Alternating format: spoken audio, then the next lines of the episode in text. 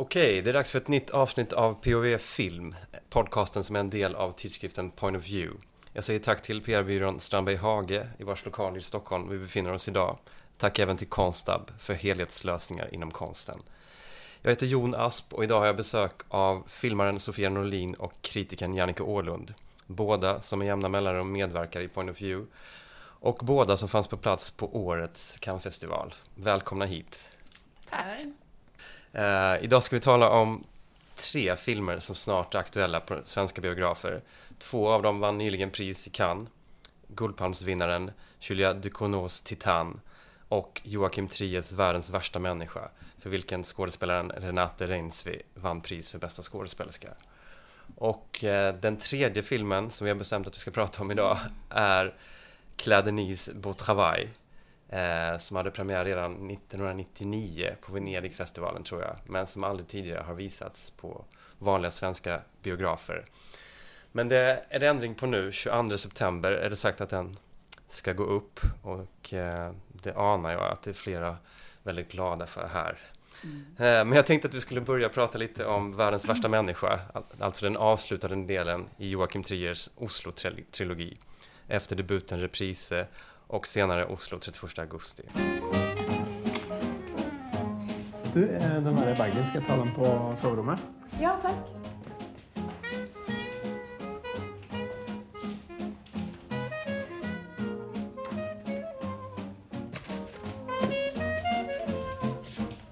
Jag tog en bok, ja.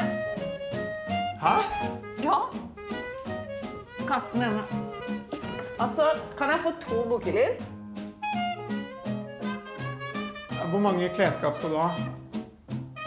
Mm, hvor mye kan jeg få? Nei, det Nei, det er ikke sånn det funker. Nei, men akkurat det her, det er sånn gammelt plast med sånn bølger og sånn. Nei, ikke gjør det. Nei, nei, ikke sånn. Ikke sånn. Hva da? Nei, nei, nei, nei. Du tar den haspen der. Nei, men jeg, jeg er så redd du skal knuse. For jeg liker, å, jeg liker å sitte der og se. Du tuller. Nei, kødder Du ikke. tuller nå. Du, sånn er det. Sånn er det å være i et forhold. Precis som sina föregångare så är den ganska ordentligt svidande civilisationskritik. Men det är också en lättare och mer romantisk, skulle man kunna säga, film som till exempel rätt länge inledningsvis lånar drag av Woody Allen, lätthet, eh, 12 kapitel, en prolog och en epilog. Inte så mycket triangeldrama, men i alla fall tre centrala personer. Där huvudpersonen Julia, under en fyra, fyraårsperiod så, så träffar hon på två olika män som hon förälskar sig i. Eh, och eh, ja, hon har väldigt svårt att ta beslut i livet. Hon är en, en velig person som vi har sett på, på duken förr och som vi kanske ser runt omkring oss. Eh, hur ska vi beskriva den här filmen och vad, vad tycker vi om den? Vad tycker du Jannike? Ja, världens värsta människa. Då funderade jag först över titeln. Vem, vem är världens vä- värsta människa? Och det är ju, förstår vi ju liksom mera genom att gissa oss till, för det sägs aldrig liksom rakt ut, men det är just det här oförmågan att få ordning på sitt liv för Julia som väl är 30 något eller på väg att bli 30. ehm, som ger henne den här känslan. För att hon är ju inte bara, som du sa Jon, velig, utan hon har en enorm energi och sådär. Men man förstår ju väldigt tidigt i filmen att hon kan ju för fan inte bestämma sig för någonting. Och hon ska liksom, inom loppet av några månader så har hon liksom gått igång på tre olika utbildningar och så. Så att det, det, den tonen sätts ju väldigt tidigt. Och, och du och jag Sofia, vi såg ju den här tillsammans i Cannes då på den här stora nya Simeon. biog- Ja, precis, i La Boca. Men vi tyckte ju inte nödvändigtvis um, samma sak om filmen. Men däremot, vi hade ju samtal Mm. efteråt där vi Direkt liksom, ja, vi hade ändå identifierat någonting där som vi, en liten spaning Ja. Om nutidens ungdom. Nej, kanske inte riktigt så, men en, en, någonting som vi bägge tyckte oss ha sett i det där. Mm. Näm- ja, ska du säga Ska jag något om det utveckla? först? Nej, ja. eh, liksom att, nej, ska du? Ja, ska jag? Men, Ska jag? men Jag- jag utifrån tar- svårigheten att ta beslut i livet, Ja, som men- att det skulle vara någonting som är Ja, specifikt men- för ungdomen idag. Precis det, alltså det här med liksom utbytbarheten och... Mm. ehm, Både i kärlek och i, i jobb och i livsval. Alltså livsval som blir helt fatala, eller som blir, som är riktigt stora livsval, men som man bara ser inte ser när de Mm. händer. Bara, allting bara glider förbi och det liksom finns en lätthet, ingenting står på spel fast allting står på spel. Och det kan vara ganska svårt om man är lite äldre generation. Nu är jag inte så, att, att Du är inte så lastgammal. Nej, precis. Men ändå att identifiera sig med det här att, att inget står på spel på riktigt. Liksom. Vad är det? Världen brinner. Liksom. Var, var, varför, varför, varför kan hon inte fatta beslut? Och hon är jättesnygg, hon är jättesmart, hon har jättemycket olika kompetenser. Hon kan göra, hon byter, hon blir fotograf, hon blir det och det, och hon blir läkare, hon försöker sig på olika saker. Och, och hon, hon liksom glider omkring i en slags värld som är väldigt väldigt eh, egentligen välbeställd kan man säga. De har inte några riktiga ekonomiska problem och den är väldigt eh, innerstad och, och, och skyddad på många sätt. Och ändå så vet så, och just kanske på grund av allt det där, och det är väl kanske just det som är det här fenomenet eller spaningen, för, för det fanns liksom lite i andra filmer också, det här att vad ska jag göra med mitt liv? Vad är det som är viktigt? Vad brinner jag för? Vad är min passion? Liksom? Och, att, och att då kan det vara lite svårt att identifiera sig. Men sen Mm. så får filmen en helt annan relief, en helt Men, annan men om, vi, stannar lite Ja, där så ja. jag var så nyfiken på att höra liksom, alltså, är, inte, är inte det ämne nog för en film? Att man, att man har, man har eh, man har beslutsförmåga men man har också velighet, liksom. man har liksom energi men man har också eh, en tendens att fastna i saker och ting. Liksom. Alltså har du, känner du liksom att ett ämne måste vara större än så för att du ska kunna liksom gå igång på det? Liksom? Måste liksom världen brinna i varje film? Liksom? Det gör det ju nästan i varje film för det är det vi har vant Mm. Ja, oss i, vid. i, Liksom. i, i, I Cannes var det mycket I så. Cannes så, och men väldigt också- mycket ekologisk katastrof och, och liksom, inte, äh, inte att jag bara, men att, mm, nej men sen är det liksom, vad, vad slår det för personlig genklang? Mm. Att, brinner hon inte för något? Men vad är det här för liksom, jag, Ja, jag, väl rent personligen så kan jag inte identifiera mig med Mm. det. Det är väl snarare att hon, hon brinner upp liksom i, i varje vända. Mm. Och så blir det bara aska kvar. Och så får hon börja på ny kula. Mm. Men, men det som utmärker Trier är väl... Ja, jag håller med dig om det där att den, den får ju liksom ett annat djup sen. Men vi, vi kommer till det Mm, sen. Men, mm, mm. men, men det som utmärker honom, tycker jag framför allt, är liksom just att han har ett väldigt lätt Mm. handlag som är Elegant. väldigt elegant och förföriskt och lite så här Truffaut-aktigt kan jag tycka. Dan, dansant. Ja. Liksom. Ja. Mm. Och, och bara det här att han har liksom just delat upp det i de här kapitlen, vilket ju inte låter så hårresande originellt, men det, det fungerar ju väldigt bra i berättelsen också. Så att man, det är ju ett sätt att liksom, man, man, man får ju sån här känsla om man läser en bra kapitelbok med lite så här eh, vad heter det? Ja, men att man blir liksom lite hooked på det. Ja, det är en lekfullhet som vi inte är jättevana vid med i skandinavisk film, får man faktiskt säga. Mm. Att han, att Mhm. han använder liksom massa voiceover och han fryser bilden och han tar till massa olika små knep för att ganska summariskt liksom låta filmen Ja, skrida fram. Och det kan ju vara provocerande för många liksom att, att det bara redovisas där liksom genom några återblickar, liksom ett, ett bildkollage. Och det har han gjort genomgående ända sedan repriser och just det du sa Ja. med, Mm. med Truffaut och Franska nya vågen. Det märker man ju även här, men, men ändå på ett lätt tillgängligare sätt kanske. Än i de första filmerna. För det var så himla mycket mörker i dem, inte Mm. minst i Oslo 31 augusti. Ja. Den här filmen är väldigt ljus, till, till stor del. Sen så får det få en, en enorm kraft, eh, utan att spoila. Men den blir ju enormt gripande, den här filmen. Väldigt, väldigt stark. Eh, för alla i salongen. Det var ju liksom ah, nästan andaktens tystnad. Men, men Så då händer det någonting med dig också. Ja, absolut. absolut. Jag blev ju helt gripen av filmen efter, efter ett tag. Men den har ju den här en slags ljus eh, eh, ton i början väldigt länge och, och väldigt lekfull och liksom en slags kärleksfull humor med karaktärerna. Det är lite romantisk komedi helt Ja, enkelt. det är det. Ja. Ända tills den här vändningen sker. Ja, och inte då... så romantiskt. Nej, och då, när det liksom... När det, när det verkligen börjar vara saker som står på spel och de eh, i livet och de livsval man gjorde i lätthet visar sig vara som öppna gap av, av liksom... Ja, det blev aldrig så. Eller det, det, det livet kunde jag ha haft, men det har jag inte. Det valde jag bort utan att tänka på det. Och, sådär. och det, det är ju, slår ju an, tror jag, alla. Det var ju flera som... Ja, men, man blir tårögd. Liksom, Mm. det, det, det, det blir en väldigt, väldigt stark film. Mm. Mm. Mm. Men vem är då liksom världens värsta människa och vem är liksom filmens huvudperson?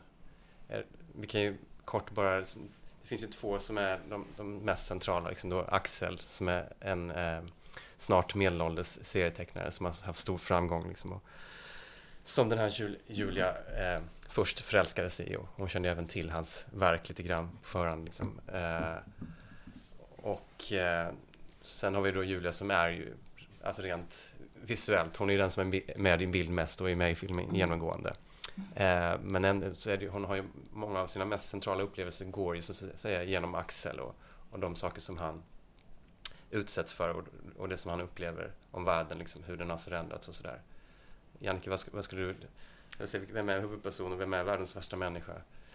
Är det alla? Ja, det är det jag är lite, lite osäker på. Som jag sa, jag tror att det är liksom hennes eh, eh uppfattning om sig själv. Det är liksom genom ja, en lite mer dramatisk vändning som hon då tvingas att, att, att växa upp. Det som är så att säga eh, hennes vägran genom alla de här valen hon gör. Men alltså på sätt och vis, det blir ju som ett eh, triangeldrama kan man säga. Mm. Så det är väl egentligen tre huvudpersoner även fast man... Hon, hon, är så, hon har en sån fantastisk utstrålning, den skådespelerskan som heter... Ja, Renate mm. som vann. Ja, Reinsve. Ja. Ja. ja. Så att eh, det är liksom lätt förhäxande. Mm. Mm. Väldigt vacker. Se på henne, ja. Hon är otroligt bra. Ja, det är väl en stor kvalitet liksom, att man blir liksom lite förförd liksom, av det jag tänker mm. generellt. Alltså, alltså, mm. Som ganska tidigt i filmen då när, mm. när ett av uppbrotten sker. Liksom, återigen efter en mm. bokrelease tror jag, som ja. återkommer för andra eller tredje gången i, mm. i Tries verk. Eh, kanske mindre eh, förenklat den här gången, men, men där hon liksom beger sig hemåt genom Oslo-natten. Det här är också en väldigt central skildring mm. av Oslo, liksom, mm. också ett ganska romantiskt skimmer. Det är väl egentligen en till huvudperson i staden. Ja. Det är väl en av de centrala, det kanske är den tredje då, men, men där hon då inleder en ny relation eh, kan vi säga, för det här är väldigt tidigt i filmen fortfarande då. Mm. Det är bara efter 20 minuter och sånt där. Och eh, där, där tycker jag man verkligen eh, hamnar i filmen liksom. Genom att det finns en direkthet i hur hon mm. träffar den här mannen på, på en fest, på en bröllopsfest tror jag, som hon crashar. Mm. Och eh, det låter ju ganska banalt alltihopa liksom och kanske även på manusnivå. Men, men eh, på sättet som, som det görs liksom. Med, med båda de här människornas utstrålning och han den tredje personen där också. Kommer inte ihåg vad han heter. Men jag tror han heter Herbert eh, Nordrum, eh, skådespelaren. Mm. Det uppstår en kemi där väldigt fort liksom. Mm. Och det finns ju, ja. Och, och, kanske också att fram till dess har liksom Julia sprungit i livet och liksom valt en massa saker och valt om och valt bort. Och sen så helt plötsligt, rent dramaturgiskt, i den här scenen så är den jättelång. hon stannar mm. upp, hon stannar upp och hon blir på riktigt förälskad i någon. Liksom. Och, och det till och med blir slow motion. Det är väldigt vackert använt, slow motion i känsliga ögonblick. Som, alltså i väldigt finstilt. Han är ju otroligt finstilt och finkänslig, liksom känslig, um, sinnlig berättare, Joakim Trier. Och just i, de, i, i där är det ju är det ju mycket så att det är liksom det som ger själva styrkan till de här scenerna. Att de berättas på ett helt annat sätt och hon stannar upp. Och, det är inte spring Lola spring längre. Nej. Nej. Nej då, då får ja. det ta tid att ta plats och mm. känslorna och kanske är det det, liksom världens första människa, att hon aldrig... Hon liksom vågar sig aldrig, eller inte aldrig, det stämmer ju inte, men i alla fall i början av filmen, inte på kärleken mm. liksom, och inte på någon slags möte. Men där, helt plötsligt så ger filmen ett möte som är mm. långt. Liksom, och, och, väldigt vackert. Det är väldigt fint filmat, rent äh, den här romanska komedin på ett väldigt äh, ja, känsligt sätt som jag tyckte otroligt mycket om eh, Oslo 31 augusti. Mm. mm. Eh, också som har den här flytande, dansanta, liksom, man svävar runt i staden och mm. saker händer som är helt existentiella och livsval och sen så blir det, blir det vad det blir, livet. Liksom. Mm. Men berättas med en otrolig, en oerhörd lätthet. Och i den här filmen är väl ännu mer, är ju ännu mer elegant och, och får ett mörker, en slags mer mogen blick också med eh, eh eh, senare i filmen. Mm. Ja, det är många grepp som återkommer, inte, inte minst från Oslo 31 augusti som, som jag också kan gilla liksom, eh, just med, med eh, just det här återberättelserna, collagen av mm. vad som har skett tidigare. Liksom. Och sen får vi ändå hamna i tid och rum där saker och ting verkligen får ta plats liksom, på ett helt annat sätt. Så han växlar liksom, från ett väldigt hastigt tempo liksom, till att mm. saker eh, får bre ut sig. Och Jag något tänker den här Louder than Bomb som väl var Mm. hans eh, förra film, va? förrförra. Förrförra. Thelma emellan där. Just det. Men eh, där, jag tyckte den var bra, men det var ju samtidigt så här, det kändes som att han hade anpassat sig väldigt mycket till ett så här konventionellt eh, Hollywood-berättande där. Så att den här känns ju verkligen som att det här är liksom, det här blir ju som bäst när han får använda sin egen lilla verktygslåda och just göra de här väldigt lekfulla greppen som jag, jag tycker jättemycket om. Mm, mm. Jag funderar också. Så du är med i filmen hela vägen? Eller, liksom, eller sker det Ja. viktiga saker? Ja. Ja, det är jag. Absolut. Ehm, svårt att prata om slutet då, utan, utan att förstöra det. Mm. Men de, låt säga att de förstår, eller hon förstår, att själva livet står på spel faktiskt. Ja, Mm. Det är ingen överdrift. Nej. Hon växer upp Mm. till slut. Om Axel hade var, fått vara huvudpersonen hela vägen liksom. Mm. Eh, med, med, det, med den ganska konservativa synen han har på livet. Eh, att han känner att han har eh, liksom passerat bäst före-datum på något sätt. Så Han, han, Han sörjer den analoga världen. Liksom. Mm. Och det är också väldigt centralt, för jag tror filmen inleds ju där någonstans Mm. med, med Julias eh, kommentarer över att hon inte kan sortera längre. Hon har liksom förlorat sig i alla feeds och i alla Mm. olika sociala mediers flöden. Eh, tror ni att det är lättare liksom att få, få, få ett varmt och bra mottagande när man ändå gör kvinnan till huvudpersonen? Liksom, men att den verkliga punchen finns i, i det här alter egot som heter Axel i filmen.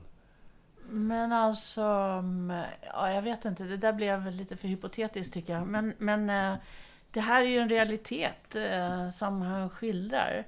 Och det var ju lite det... Som Modiar så- menar? Ja, dels det, men också jag tänker som när vi pratade om den här filmen, um, Världens vär- värsta människa, just ja, men hela idén om, om utbytbarhet, just som vi Mm, mm, inledde det här samtalet med, alltså det gäller både materia och, Absolut. och människor. Och Mm. om det är liksom en djupgående så här mentalitetsförändring eh, så är det ja, väldigt intressant att skildra. Och nu Mm. kanske inte, jag menar, det kan man ju naturligtvis göra på tusen olika sätt och det här är ju delvis ett rätt lättsamt sätt att skildra det, får man väl ändå Mm. säga. Så att, eh, ja, så att där, där liksom, som jag uppfattar det så står ju kanske Axel inte så där renodlat för den gamla tidens tänkesätt och, och Julia för det nya. Men det är ju ändå liksom någon sorts Mm. Brytpunkt som går djupare än liksom bara övergången från analogt till digitalt om man så vill. Mm. Absolut, jag håller med. Förmågan att, att fästa sig vid, vid saker och människor på riktigt. Liksom. Precis. Och, och, och då är det bara 15 år mellan dem. Mm. Och jag tänker på när Audiard berättar den här andra filmen om samma ålder, eh, Paris 13 arrondissement, där jag bor. Mm. då, då, eh, då har han ju mycket äldre blick. Han är ju inte som Trier 47 eller något, han är ju liksom eh, 69. Så han går rakt på det här att egentligen så drömmer stjärnorna om någon slags sammansmältning där. Och man, man drömmer om kärleken väldigt tydligt i hans film. Eh, fastän allting är liksom appar och Tinder och liksom, han, han går direkt på det där. Trier tar ju egentligen upp samma sak fast, fast eh, vi flyttar omkring och, och rör oss och, då, och det han säger då att, att, eh, att egentligen allting går förlorat. Allt som var här och, och äkta, eller han säger inte äkta men det som Mm. fanns fysiskt närvarande. Det, det, det, det är klart att det är, en, det är en, både en spaning men också en, en realitet. Flera Mm. filmer handlar om det. Ja, och det är ju väldigt eh, fint gjort och formulerat i filmen. Så Mm, mm. även om man kan ha sett det tidigare så finns det stora möjligheter att uppskatta det ändå i den här Mm. formen, tycker jag. Och jag tycker liksom att den här blandningen mellan, mellan det på ytan lätta liksom och ett innehåll som ändå eh, växer på en efterhand, liksom, att det får, får en väldig effekt. Liksom. Jag skulle önska att, liksom, att fler ändå eh, gest, jobbar med gestaltning på det sättet, för att det Mm. gör det rikare, även om man kan tycka att eh, temat är ganska gjort. Liksom. Mm. Men jag tänkte på det där, eh, förlåt, du skrev om det och du, vi sa det när vi kom ut hur alla var tagna i slutet av, av visningen. Alltså så påtagligt, det är sällan man är i en biosalong och, och alla är så känslomässigt drabbade. Det, det är ju en otrolig styrka i Triers film. Mm. Eh, mm. Det kanske är hans mest tillgängliga film hittills och premiär tror jag att den har i november i år. Ska vi röra oss vidare mot andra filmen. Mm. Eh, alltså Guldpalmsvinnaren Titan av eh, Julia Ducournau. Eh, hon debuterade för ett par år sedan med eh, Raw, Grav på franska, alltså en body horror-komedi om den unga veganen Justine som under nollningen på vet- veterinärlinjen tvingas äta rått kött och upptäcker sin inre natur. Eh. Nu får vi återigen bejaka monstret inom oss i form av en, Mm. en, en, ehm, en ung tjej, Alexia, som råkar ut för en bilolycka som väldigt ung, som hon själv har stor del i och får titan inopererad i hjärnan eller huvudet. Eh, Det som gör så ont. Precis. Mm. Och efter det så tyr hon sig helt och hållet till eh, bilar, fordon inte minst. Liksom. Vilket eh, märks i en väldigt, ganska snygg inledningsscen där hon liksom Mm. tar avstånd från sina föräldrar liksom, och kysser bilen på rutan. Aïe, attends, laisse,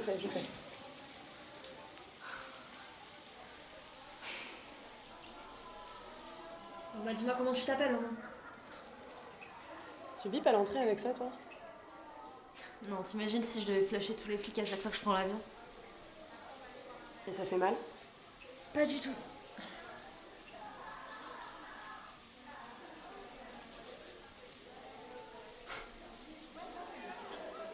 Eh, y en a qui font la queue? Oui, bah c'est bon, tu vois pas qu'on est au milieu d'un truc là Tu m'as dit que ça fait pas mal. Mais tout fait mal si tu tires dessus Sofia, vad, Ja. vad, vad tycker du om den här Ja, alltså, filmen? Du har ju skrivit eh, om den Ja, jag tidigare. har skrivit om den. Det var svårt.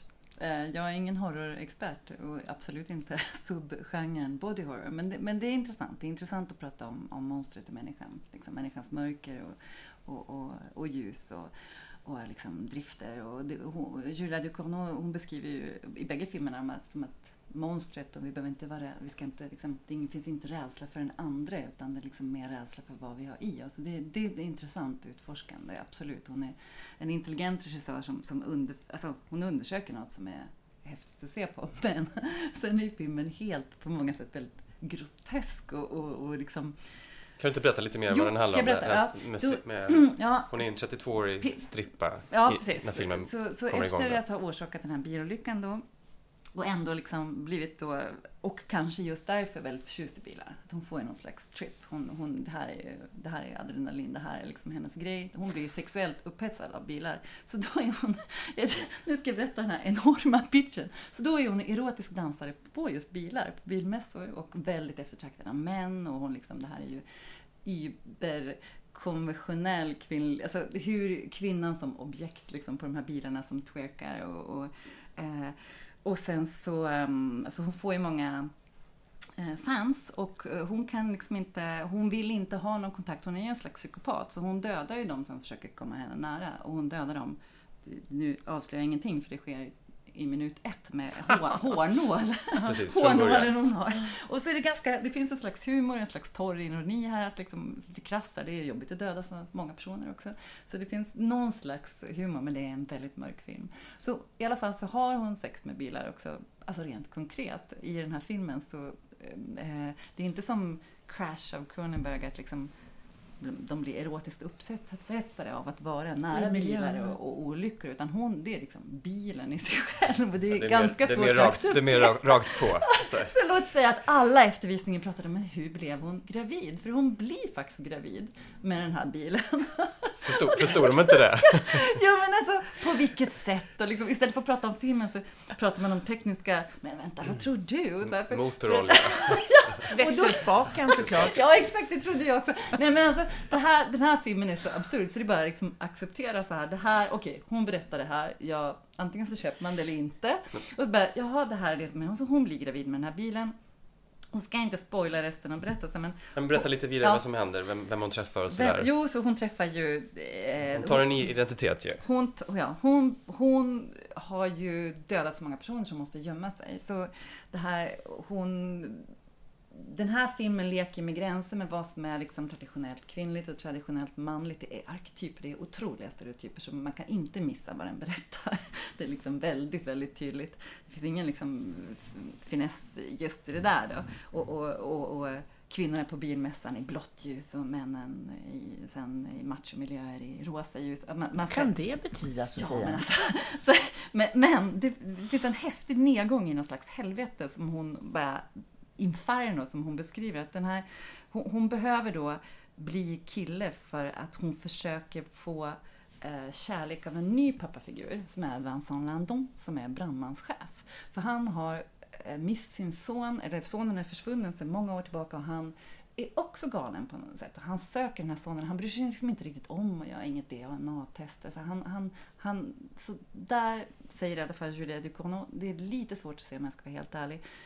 Fast man ser det, men att där är, att filmen är en kärlekshistoria och då säger jag att den börjar där, mellan den här nya, n- nye unge son eh, dottern gravid med en bil med motorolja som, som liksom väller ut i kroppen som en slags eh, mänsklig och ekologisk katastrof också. För, Som att förson, försonen mellan människan och, och kroppen, alltså mas, jag, människan och maskinen är liksom total här i den här filmen. Groteskt total. Och liksom, här har vi verkligen en eh, ekologisk eh, fuck up. Nej, men här är liksom ett monster totalt. Och så blir det faktiskt, ja då kan man säga, någon slags vindlande, svindlande, em, ganska både incestuös och mytologiskt inspirerad eh, tra, trash, tragedi kärlekshistoria, kan man säga. Alltså från den här totala avgrunden så, Ja. kan, så utvecklas det på den här brandstationen då. Ja, Där ett- hon, han tar värvning då.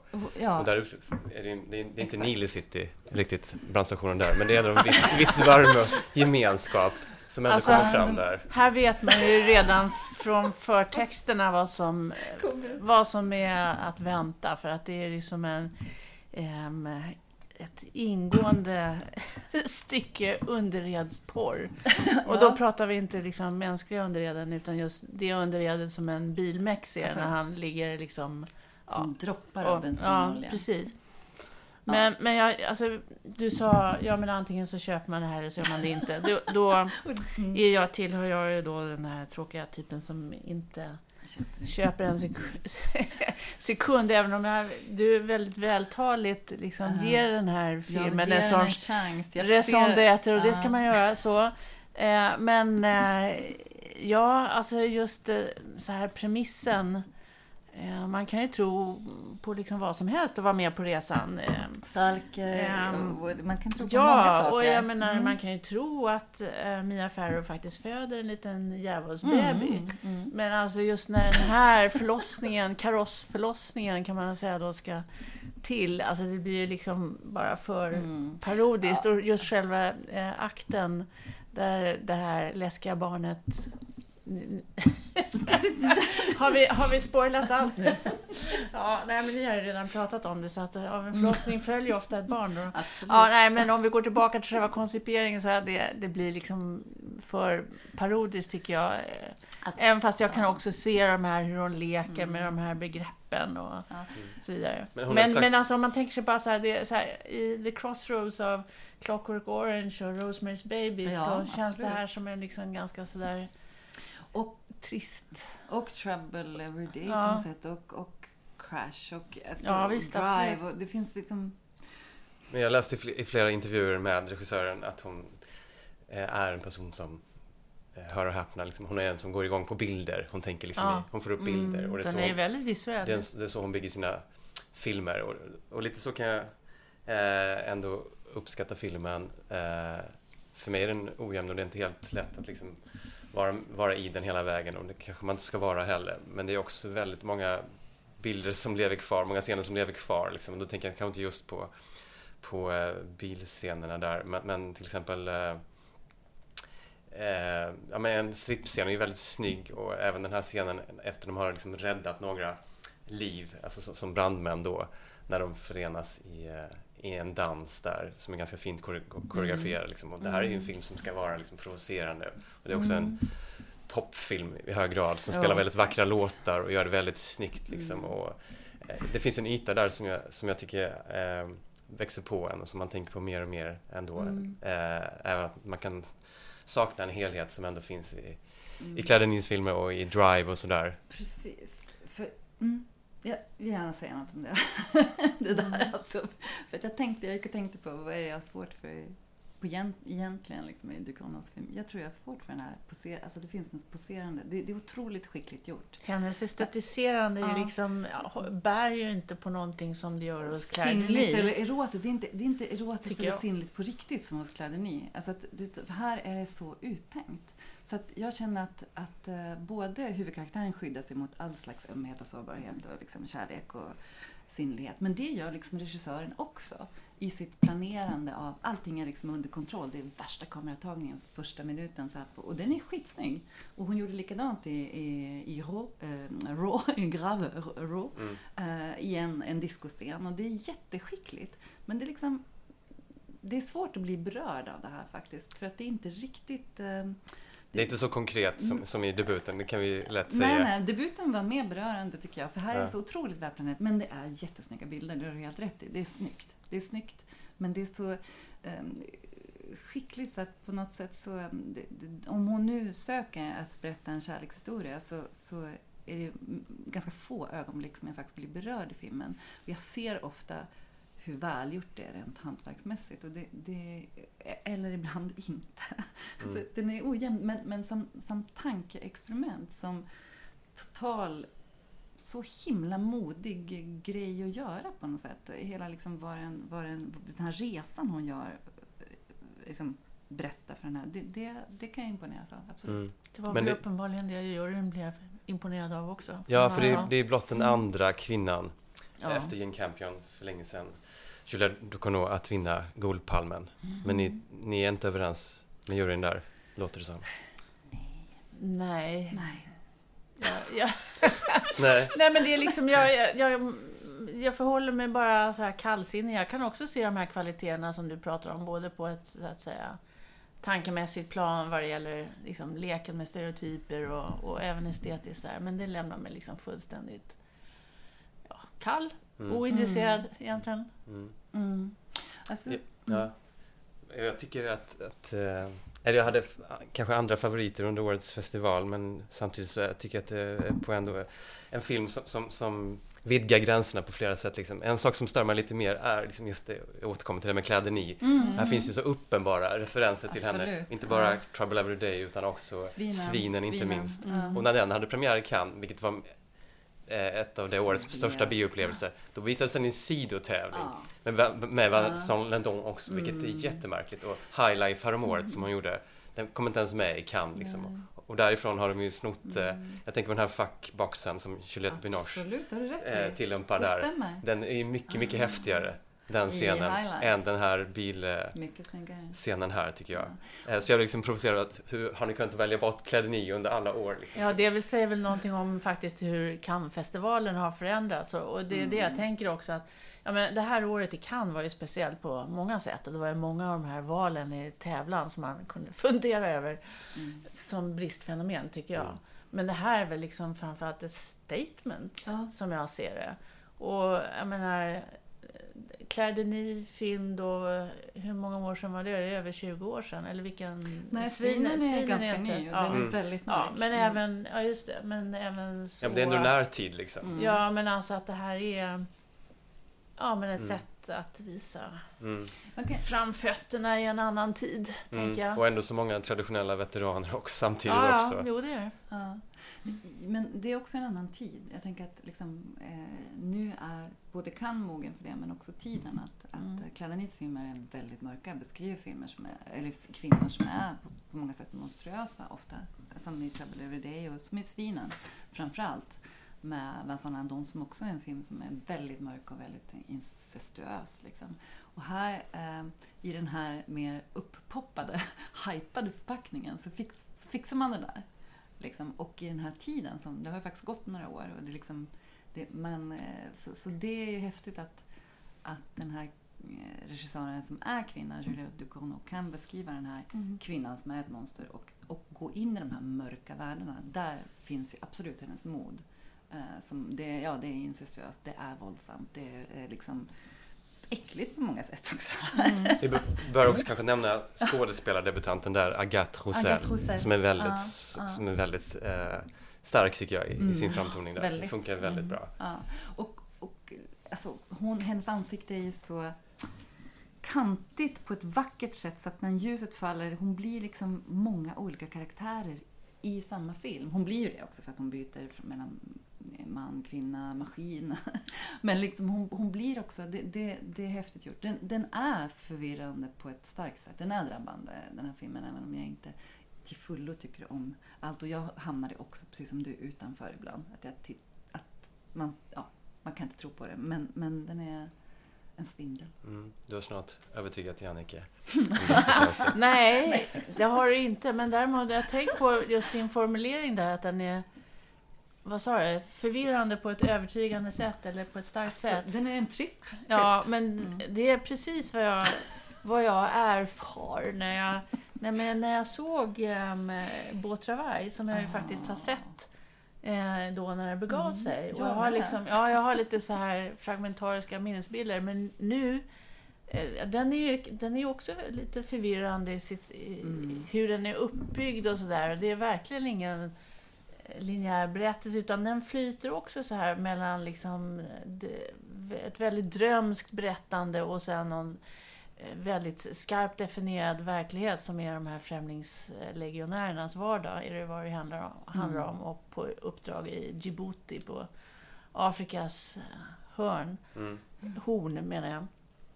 Eh, Men hennes sätt att iscensätta ett, eh, också så här, ett väldigt, en väldigt kompl- komplex relation som har både så här eh, ja, incestuösa eller homoerotiska undertoner, eller undertoner, det är ganska tydligt så att det Mm. behöver inte vara några under eller övertoner ens.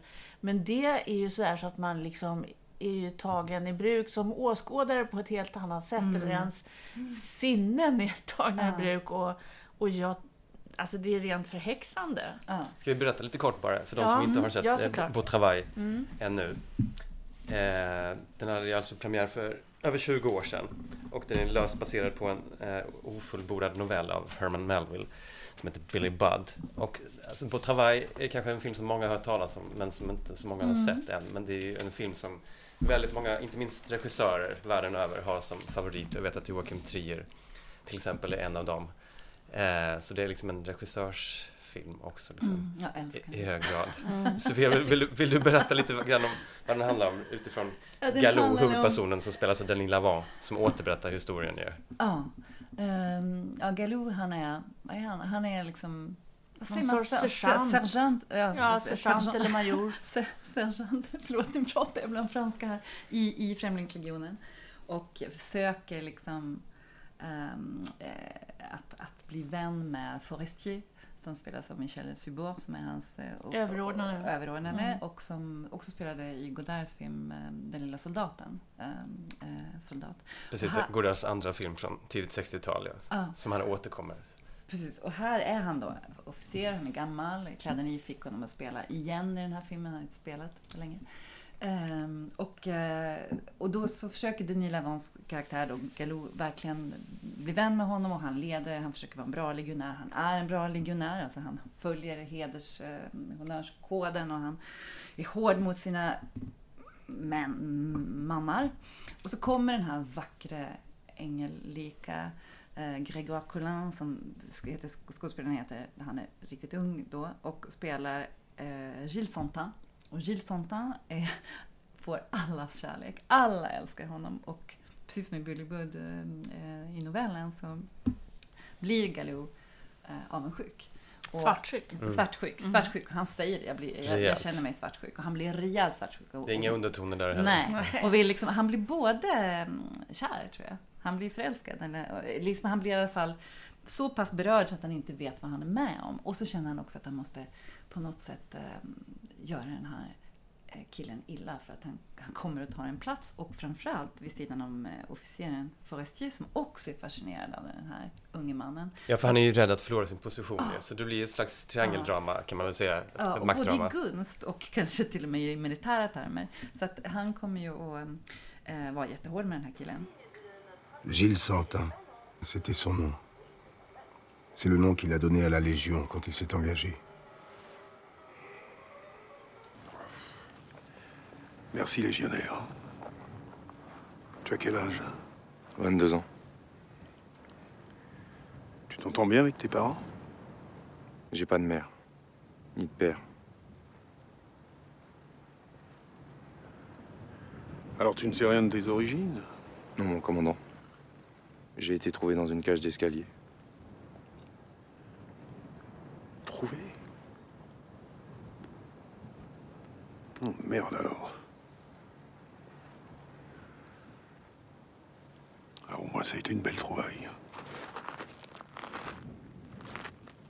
Det är så fint när han berättar om sin livshistoria kort bara.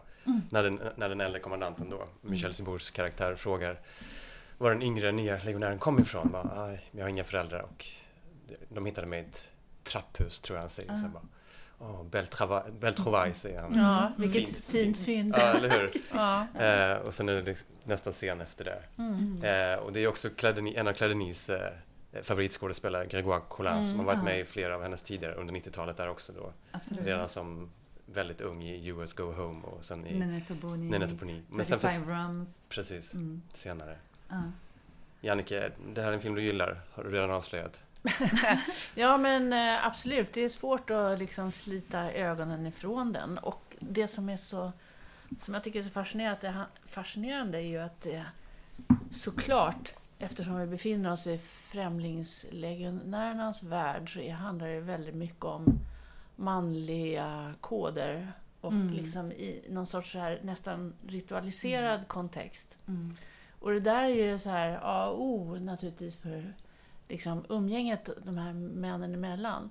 Men, och, och det där får man ju liksom en väldigt bra och i någon mening, så här, någon mening eh, realistisk skildring av. Och sen så blandar hon det här med då rent så här koreograferade partier som ju definitivt inte är tagna ur legionärernas vardag utan som är liksom bara plötsligt så här så mitt ute i någon sorts eh, hemsk ökenmiljö i, i Djibouti då så liksom deltar alla de här det är väldigt mycket så här kropp och fysionomi. Alltså, Filmat av Agnes Godard. Ja, filmat av fotografen en Agnes Godard. mm, Som så är, vackert. Ja, Mm. så att det, det är liksom bara det är ju en liten högmässa för sig. Liksom Mm. Den här blicken på kroppen och så här som man får väl ändå kalla sexualiserande. Så här. Men sen Mm.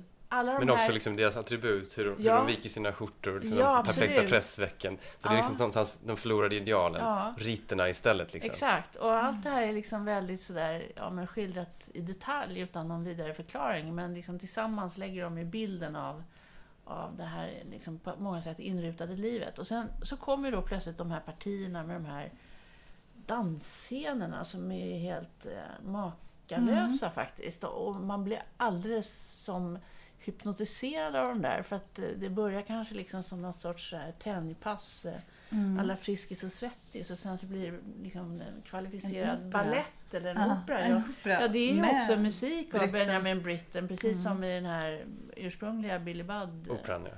Just det, Mm. precis. Och det där är ju otroligt fascinerande, för att inte tala då om, nu när jag ändå är igång med dansen Mm. och sådär, alltså um, Denis Lavon, Ja. Som då spelar den här, ja men som är ju i någon mening huvudpersonen, Galou. Galou, eh, sergeanten. Alltså på slutet då, han, vi får ju följa hans berättelse så som redan exilerad eller liksom utsparkad ur främlingslegionen. Han, det är liksom en sorts dagbok han skriver. Som, så att han befinner sig i Marseille egentligen i någon sorts så här, eh, Tillbakablick. i tillbakablick. Mm. Exakt. Efter, efter tillstånd ja. Ja, exakt. Och då så finns det en, eh, ja men slutscenen helt Mm. enkelt, när han frikar loss på, ensam i liksom någon sorts spegelsal på ett eh, diskotek i Mm. Marseille. Serre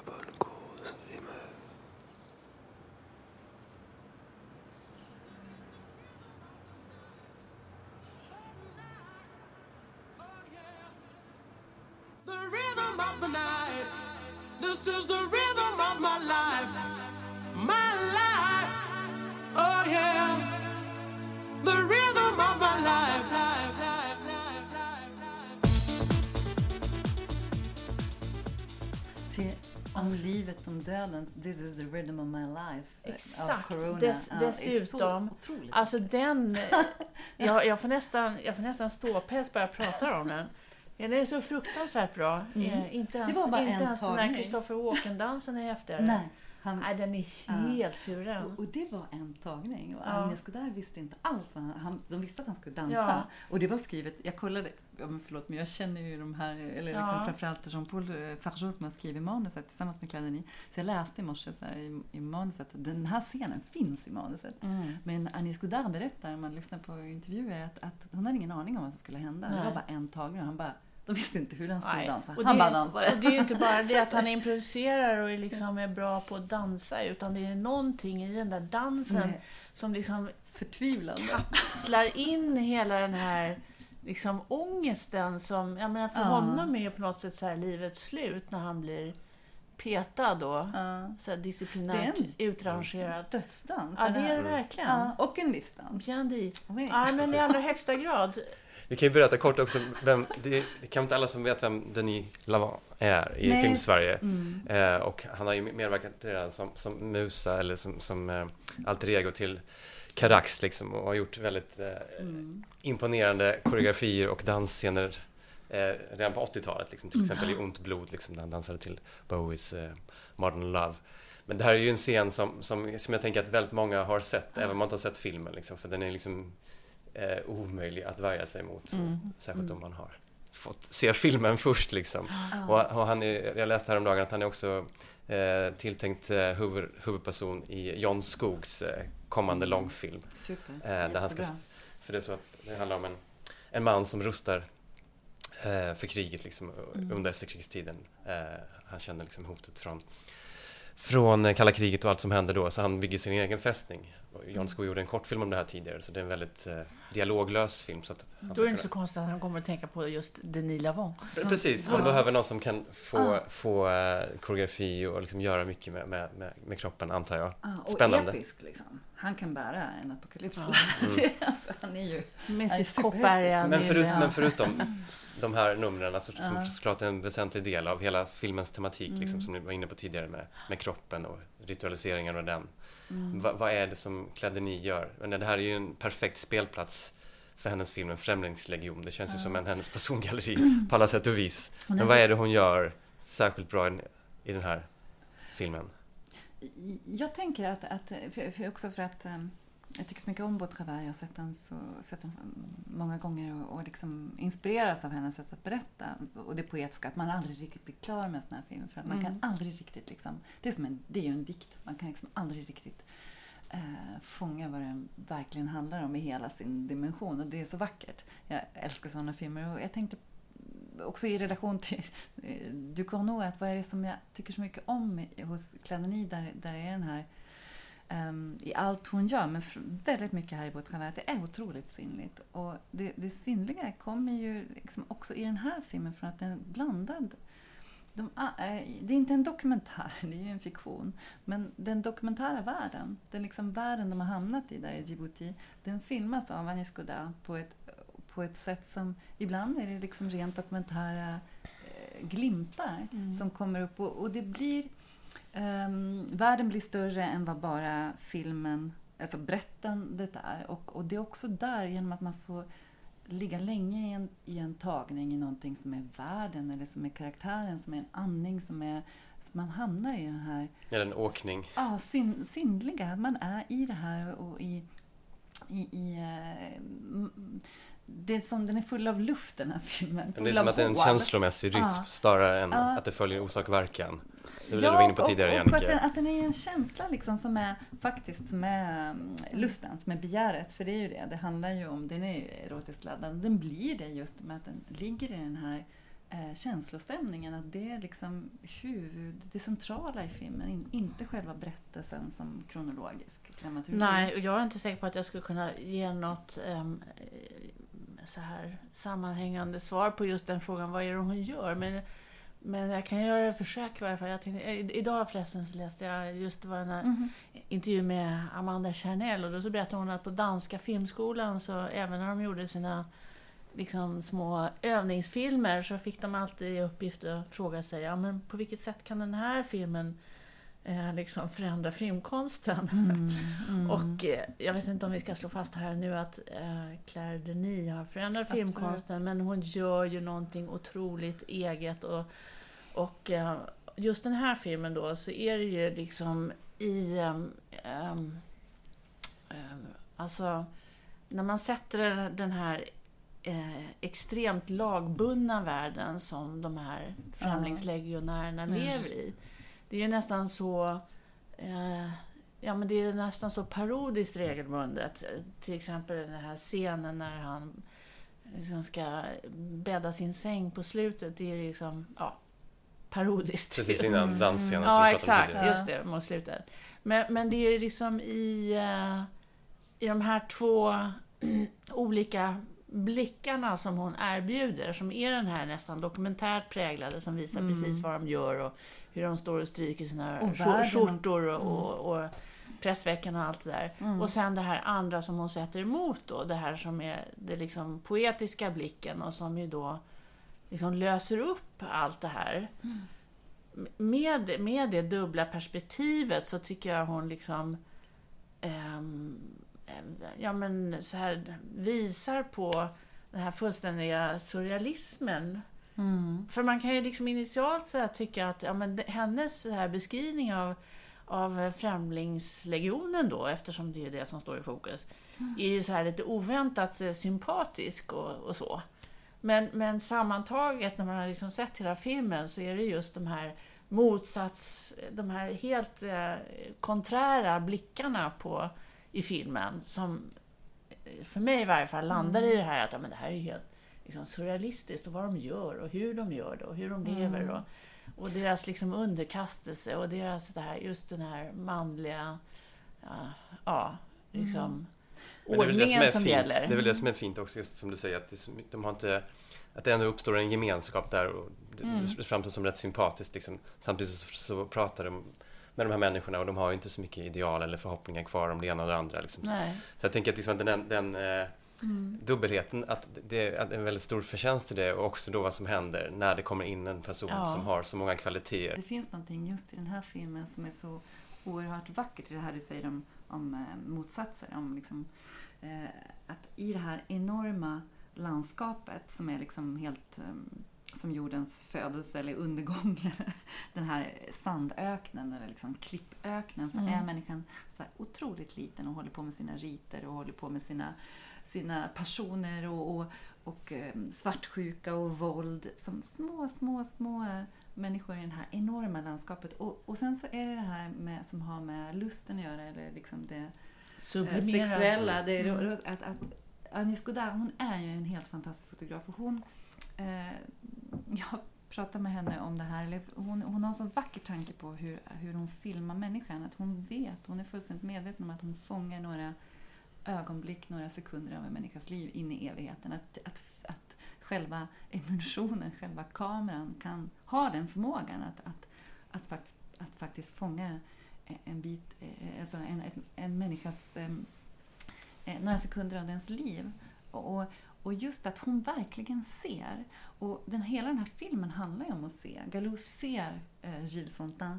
Han- ser Forestier ser, ser Santin. Och, och, eh, och, och Agnès Godin som fotograf, och som också är givetvis Denis blick, ser de här människorna. De får liksom vara i flera sekunder bara i sitt eget varande, i sitt, sitt ansikte. Och även den här eh, unga prostituerade som är Galous flickvän, att hon är flera sekunder där. Och liksom, vi är med de här människorna, vi ser dem verkligen också för att det är själva sättet som Agnès Godin och då Denis givetvis tillsammans har att filma. Och det, jag tycker att det är väldigt vackert. Det är också ovanligt att se en film. Den är rolig på vissa sätt för att de har ju filmat, alltså det är ju de här männens kroppar i närbild på så många sätt. Och det är alltså två kvinnor som har gjort den här filmen.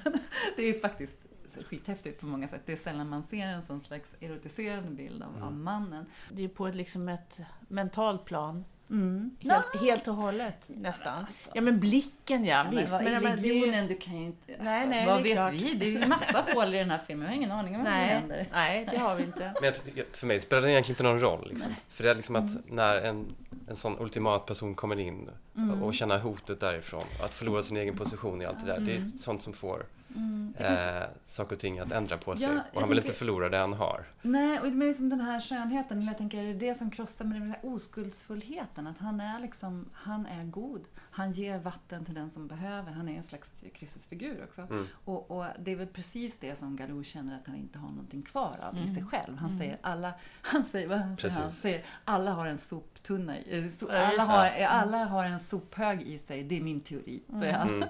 Så vad är hans?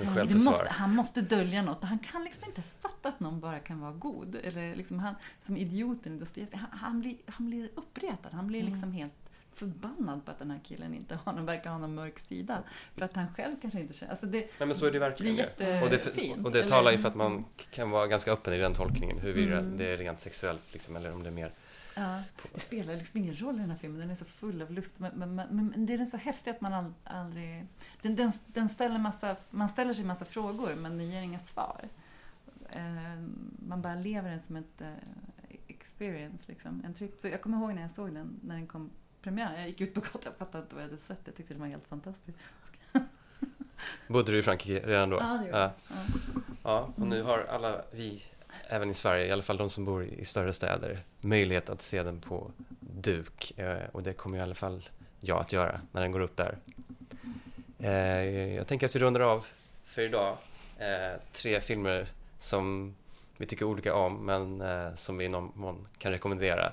Ti- Titan, Världens värsta människa och Beau Travail. Alla måste ju ses. Alla. Såklart. Såklart. Vi får återkomma till dem. Mm. Tack för att ni kom hit. Jannik. Åhlund, kritiker och Sofia Norlin, filmare.